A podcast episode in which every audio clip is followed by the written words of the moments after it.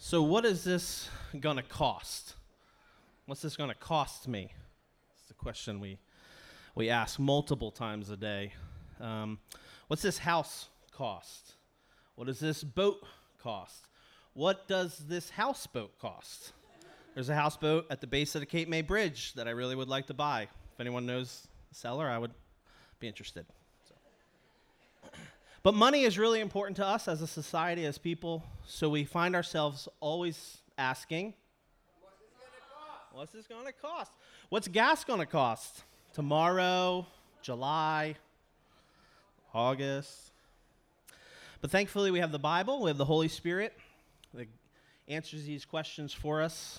What is the cost? Paul says in Romans 6:3 that the cost for our sin is death. And because of that sin, we can never actually be able to live up to the Father. Because he is the creator of the heavens and earth. Everything is his, including our lives. Everything belongs to him. So he, our Father, he sets the price. And today we're going to look at the last chapter of Leviticus. I know.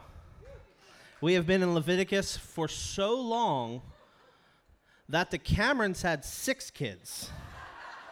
They now have 7, and one is an 11-year-old. That's how long we've been in Leviticus. But so to summarize Leviticus, this is kind of my summarization of Leviticus. It's God's prerogative to give the laws by which he expects people to live. God has given detailed instructions for people's individual and corporate lives. God has a concern for the moral principles by which we relate to each other and to him. Leviticus teaches us that God is very specific in his nature. And lastly, and I think most importantly, God requires holiness. The whole of this chapter that we're going to be dealing with is with chapter 27. It's taxes, tithing, and vows. So they brought the big guns in to clean up. So we're going to read Leviticus 27 today. We're going to start in verses 1. We're going to do 1 through 8. We're not going to read the whole chapter. Leviticus 27, verse 1, I'm reading from the ESV. It says, "The Lord spoke to Moses, saying, Speak to the people of Israel and say to them, if anyone makes a special vow to the Lord involving the valuation of persons, let the valuation of a male from 20 years up to 60 years old be 50 shekels of silver, according to the shekel of the sanctuary. If the person is female, the valuation shall be 30 shekels. If the person is 5 years old up to 20 years old, the valuation shall be for a male 20 years old and a female 10 shekels. If the person is from a month old to 5 years old, the valuation should be for a male 5 shekels of silver, and a female, the valuation shall be 3 shekels of silver. And if the person is 60 years old or over, the valuation for a male shall be 15 shekels.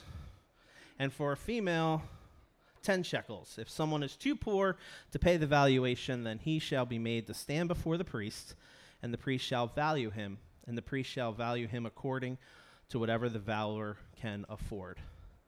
I mean, I can keep going. It's super clear. It's not tripping over the words at all. But so what's going on here in these first 8 verses is we have how to correctly make a vow to the Lord. And for the rest of the sermon, I'm not going to say vow to the Lord anymore. I'm going to say oath, because you're going to think I'm saying vowel, like A-E-I-O-N-U. But we're going to say oath, because I was practicing with Melissa, and she's like, vowel to the Lord? I don't get it. So we're going to say oath. So how do we make an oath to the Lord? Well, it's basically, if you remember from chapter 26, it's the complete opposite. You know, last week God says, if you do this, then I will do this. And a vow is the opposite. It kind of puts us in control. So some samples of where we see that in the Bible is we see Samuel. Samuel's mother wants a child, and she says, God, if you give me a child, then I will dedicate them to service. Same thing for Samson. Samson's mother says, Lord, if you give me a child, then I will dedicate him to service. Another place we see this in the book of Judges, which is a little bit more sadder of a story, we see Jephthah, who says, Lord, if you let me win this battle, I will sacrifice to you the first thing that I see when I get home. And his only daughter walks out the door, Daddy, you're home. And he then sacrifices her like a fool. Sometimes we make these oaths in modern time. If you've ever said, Lord, if you just get me through this hangover, I'll never drink again. Apparently no one has said that here. I'm the only one. Thank you, guys. Okay, so we say things. Welcome back, Scotty. Welcome to Revolve. Okay, so we say, look, God, I'm doing everything right. I go to church every Sunday. I'm not as good as that guy. Why don't I have a wife? Why don't I have this, that, and the other thing? These are the vows we make with God. God, if I do this, then you do this, right? But that's not where we're going to spend our time today. The rest of the chapter goes into detail of more of how you make an oath with not just people, but with your house and with your animals. You know, for example, God, if you just get me out of this speeding ticket, I'll give you this three-legged goat. But then in verse 12, it says, the priest shall value whether it's a good goat or a bad goat. As the priest values it, it should be. So if you're going to give God a three-legged goat, run it before the priest first. So one thing we need to remember here, in verse 2, it says, if a man makes a special vow. Now, these oaths weren't required by God. Vows weren't required by God. But if we do like a DBS, if we do a Discovery Bible study of this whole chapter, what we can pull out of this is that God requires a lot. Following God is costly. Jephthah, he could have read this passage and paid his 10 shekels for his daughter, which equals about 4 years of pay, and redeemed her and wouldn't have to keep that oath. Now, I spent a lot of time reading commentaries to be like, why is this even a thing? I don't understand the oaths and why God would even talk about this. But again, we're not going to talk about that. But the big thing we can pull away is that following God is costly. So now I'm sure you're thinking, how much does it cost? How much is an old person worth in the Old Testament? Well, you can read it, and it'll tell you how much an old person is worth, how many shekels. All right, so let's keep reading. We're going to go to verse 26. But a firstborn of the animals, which as a firstborn belongs to God. Remember that. No man may dedicate, whether ox or sheep, it is the Lord's. So these, you got to remember this. This belongs to the Lord. These firstborn animals belong to the Lord. You can't make an oath which is already the Lord's. God is saying, don't even consider giving me these firstborn animals because they're already mine. And this is in this verse, we're starting to get a glimpse of what it costs to follow the Lord. Verse 30. It says, every tithe of the land, whether of the seed of the land or the fruit of the trees, is the Lord's. It is holy to the Lord. If a man wishes to redeem some of his tithe, he needs to add a fifth to it. Every tithe of herds and flocks, every 10th animal of all that should pass under the herdsman's staff shall be holy to the Lord. There it is, tithing. Aren't you glad you showed up? That's what we're talking about. And that's the answer. What does it cost? According to Dave Ramsey, if you Google this, a tithe means 10. Abraham gave 10% of his spoils to Melchizedek, which is Genesis 14, if you're taking notes. Don't forget Malachi 3, which is every tithing sermon's favorite passage. God says, you're cursed because you aren't giving your 10% to the storehouse. And there it is, 10%. That's what it cost. Case closed, sermon done. 10 minutes, Leviticus, boom. But you say, David, we don't have to listen to the Old Testament. In which I would respond, we don't? Why? Well, this is how you all talk in my head. You know, because of Jesus. Bill told us Jesus makes the Old Testament old. Tithing is an Old Testament thing. First off, that's not what Bill has been saying for the last 6 months, but we can look at what Jesus in the New Testament says about tithing. So I'm going to make a little sidebar here. I'm going to shift over. There's this whole Old Testament, New Testament thing that happens within current church culture. And people make an argument, which in the debate world is called an argument of silence.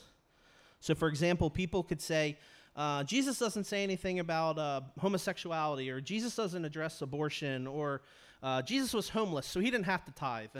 And all that Old Testament stuff is fulfilled in the law, and now all we have to do is be like Jesus and love poor people and grow beards and be groovy. And I would say that statement is like saying, well, David never posts pictures of fireworks and barbecues on his Instagram, so he must not love hot dogs. But it's not, I'm just an American. I love hot dogs. I love fireworks. I don't have to post it on Instagram. You just know. Like, if you didn't love fireworks, you would be Canadian. Right, Breton? Breton hates fireworks. Every 5th of July, he's like, the fireworks, freedom, It's true. So Jesus didn't have to talk about these topics because his main audience were Jews, and Jews have been talking about Moses' law for 1,500 years already. Jesus was working under the assumption that everyone knew the rules of marriage. They knew tithing and the temple tax. So when Jesus flips the tables in the temple, he isn't protesting or undoing temple tax or tithing. He's protesting the exploitation of the poor, which is another thing that's made very clear in the Old Testament. So make sure we don't get this confused that we just completely throw out the Old Testament. Bill has gone into detail. He's talked about the civil laws and the ceremonial laws and the moral laws of Leviticus, so we're not going to dive into that today. But don't just completely throw out the Old Testament.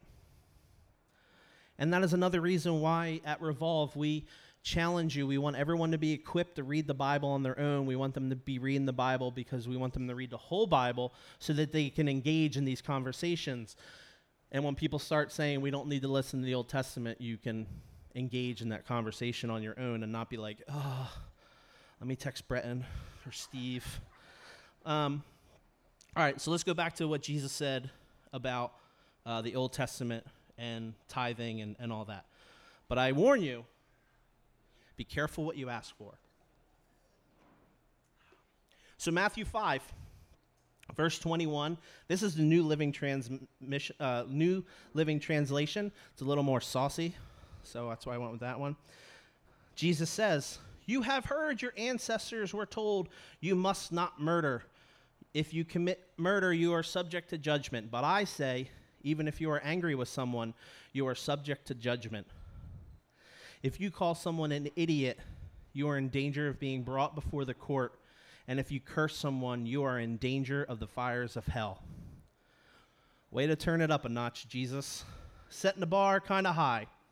Well, Jesus doesn't say anything about homosexuality. That's an Old Testament thing. And Jesus says, let's see what Jesus says about this old-fashioned marriage, Old Testament thing. "You've heard the commandment that says you must not commit adultery." This is verse 28. "But I say anyone who looks at a woman with lust has already committed adultery with her in his heart. If your eye, even your good eye, causes you to lust, gouge it out and throw it away. For it's better for you to lose one part of your body than the whole body to be thrown into hell. And if your hand, even your strong hand, causes you to sin, cut it off and throw it away. It's better for you to lose one part of your body than your whole body to be thrown into hell." And based off this passage, you can see that Jesus is real loosey-goosey with marriage. You know, he doesn't really think it's that important, as some people would like to say. So you want me to read more? The next verse is about vows or oaths. A-E-I-O-U. A-E-I-O-U. Verse 33, "You have heard that your ancestors were told, you must not break your vows. You must carry out the vows you make to the Lord. But I say, do not make any vows. Don't say by heaven, because heaven is God's throne. It's his already. Do not say by the earth, because the earth is his footstool. Do not say, by Jerusalem, for Jerusalem is the city of the great king. Don't even say, by my head, for you can't even turn one hair white or black. Again, it's all his.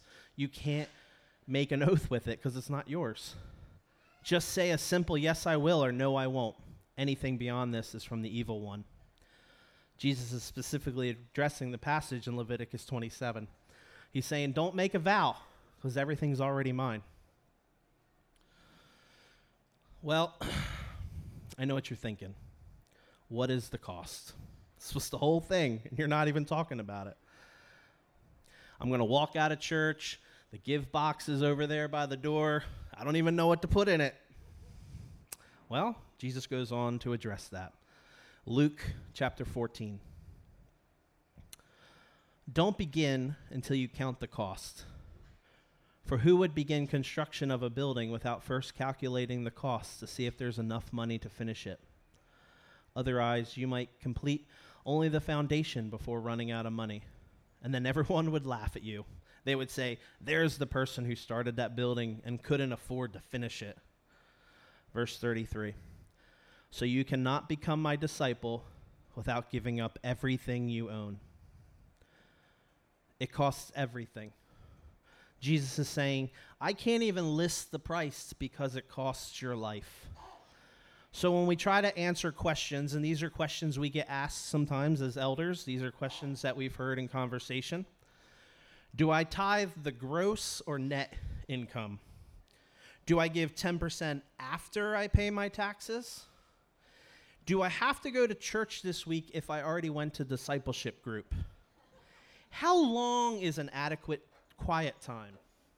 If I tithe 10% to a ministry or 5% to a ministry or missionary and 5% to the church, does that count? If I listen to worship music, does that count as quiet time? In which Jesus would respond, count for what? Nobody's counting. I asked for everything. Count for what? I asked for everything.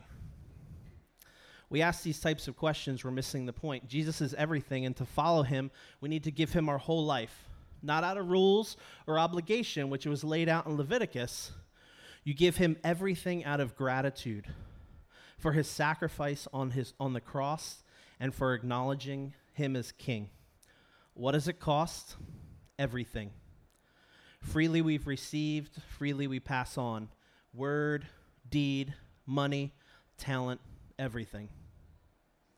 But what does that look like? I thought there was freedom in Christ, right?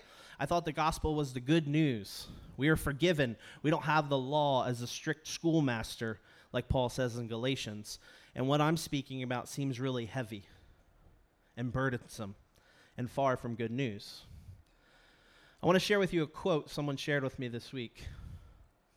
He said, before Jesus, I had no choice but to drink, but now I have the freedom to choose not to drink. See, the devil deceives us by thinking the world offers freedom, when in truth we are enslaved to things like success, money, and acceptance. John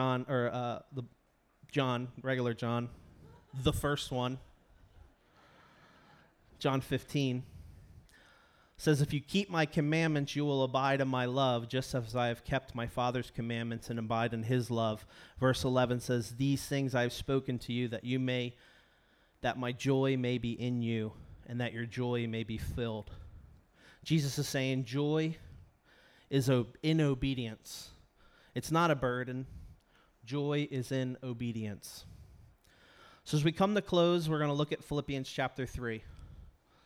Written by Apostle Paul, who was an expert in the Old Testament, yet he was a devout follower of Jesus. He was also the apostle who specifically ministered to New Testament Gentiles such as myself. So what does Paul have to say about the cost? Philippians 3, verse 5 says, I was circumcised when I was 8 days old. I'm a purebred citizen of Israel and a member of the tribe of Benjamin, a real Hebrew if there ever was one. I was a member of the Pharisees who demanded the strictest obedience to the Jewish law. I was so zealous that I harshly persecuted the church. And as for righteousness, I obeyed the law without fault. I once thought that these things were valuable, and now I consider them worthless because what Christ has done.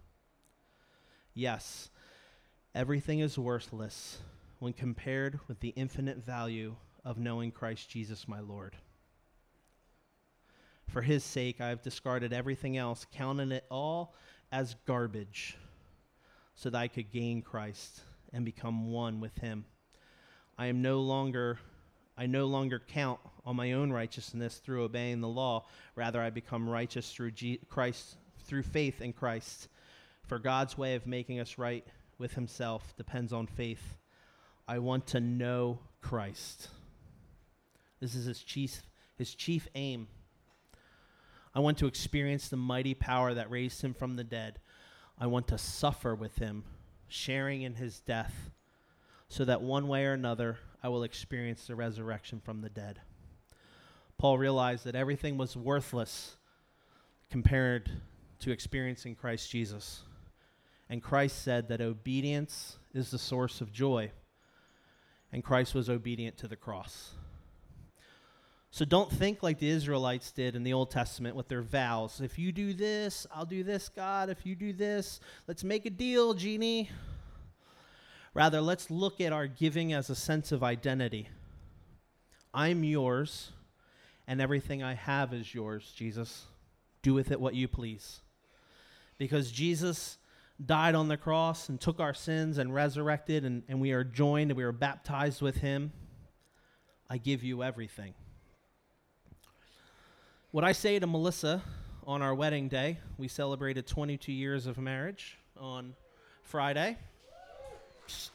We got takeout from Five West, watched a movie, fought with the kids. It's great. What if I said on our wedding day, what is the bare minimum I have to do to be a good husband? Can we make like a chart and put it on the fridge? And if I take out the trash 5 times a week, you'll give me a prize? Wink, wink, a prize. No, it doesn't work that way. I'm just in love with her. We're in love, and we love one another. And even when we have a cruddy anniversary where we have to eat mac and cheese from Five West, we still love one another.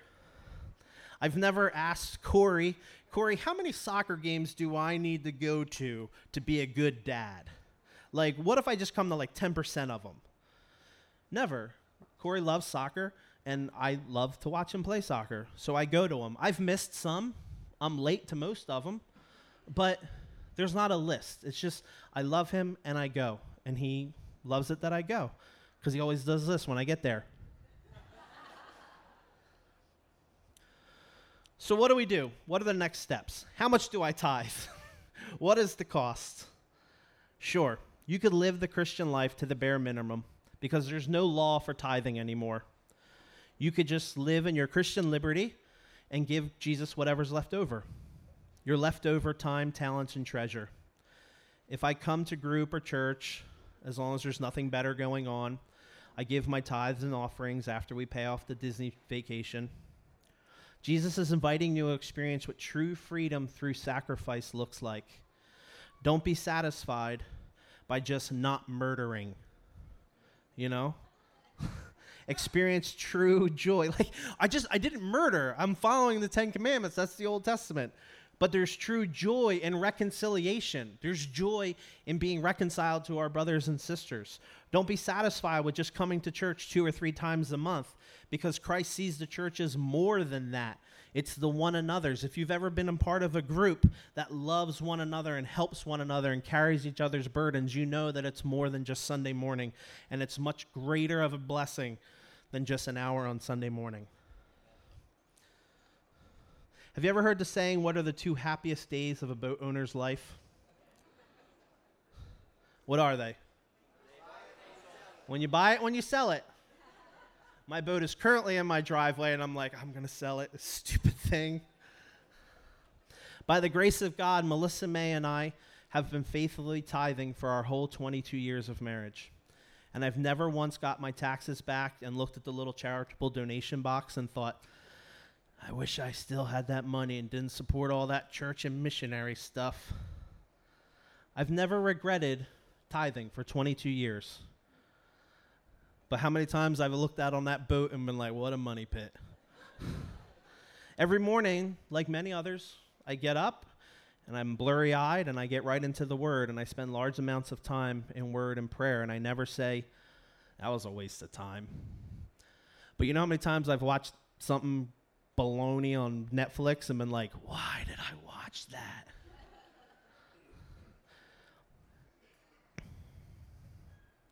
In discipleship, this conversation happens often. I'm talking with someone and I say, how's your quiet time going? And the majority of times the responses are like, oh man, I'm super busy. Jesus is calling us to live a life free of bondage of stuff and busyness and selfishness. He tells us that true joy is found in full surrender to Him. And Paul reminds us that everything besides getting closer to Jesus is garbage. Scupola. Google it. Jesus is everything. Everything else is garbage. Look at this week. Look at your time. How are you spending your days? What are your priorities? Look at your treasure. How do you view your money? Evaluate and ask, is this controlling me, or have I fully surrendered it to Jesus? Can I trust God to give even more away of both my time, my treasure, and my talents, or all three? So this week, read the Sermon on the Mount and see the true cost of being a part of this upside-down kingdom that Jesus is establishing on earth. And finally, if you're still asking, what does it cost? I challenge you to spend quiet time every day this week abiding with Jesus and just ask Him. And if you're not hearing a respond, if you're not hearing the response, you're not taking enough time to listen. Let's pray. Heavenly Father, I thank You for Your word, the gospel, which is good news. Lord, and I thank You that we have the choice as Your followers to give or not to give, Lord, and we trust and we take steps in faith to give everything to You and know that we will find true joy. Lord, and I just ask that You speak to us today, really reveal to us relationships that we haven't given over to You, time, our money, our jobs, whatever it is, Lord, that we're holding back, that we are holding on a higher esteem and we haven't considered it garbage in comparison to You. Lord, I ask that You reveal those things to us. Lord, and I just ask You lay it heavy on our hearts in the morning to just get up and be in Your word every day, to abide so that we can talk to You, we can hear from You, and truly hear what You are calling us to do. And we ask all these things in Jesus' name. Amen. Amen. Don't forget, next week is our birthday party. Right after church, Scotty. What's that? Pittsburgh Avenue. And baptisms are next week. Wear a swimsuit. What, any other announcements you want me to make? Thank you, guys. Have a great day.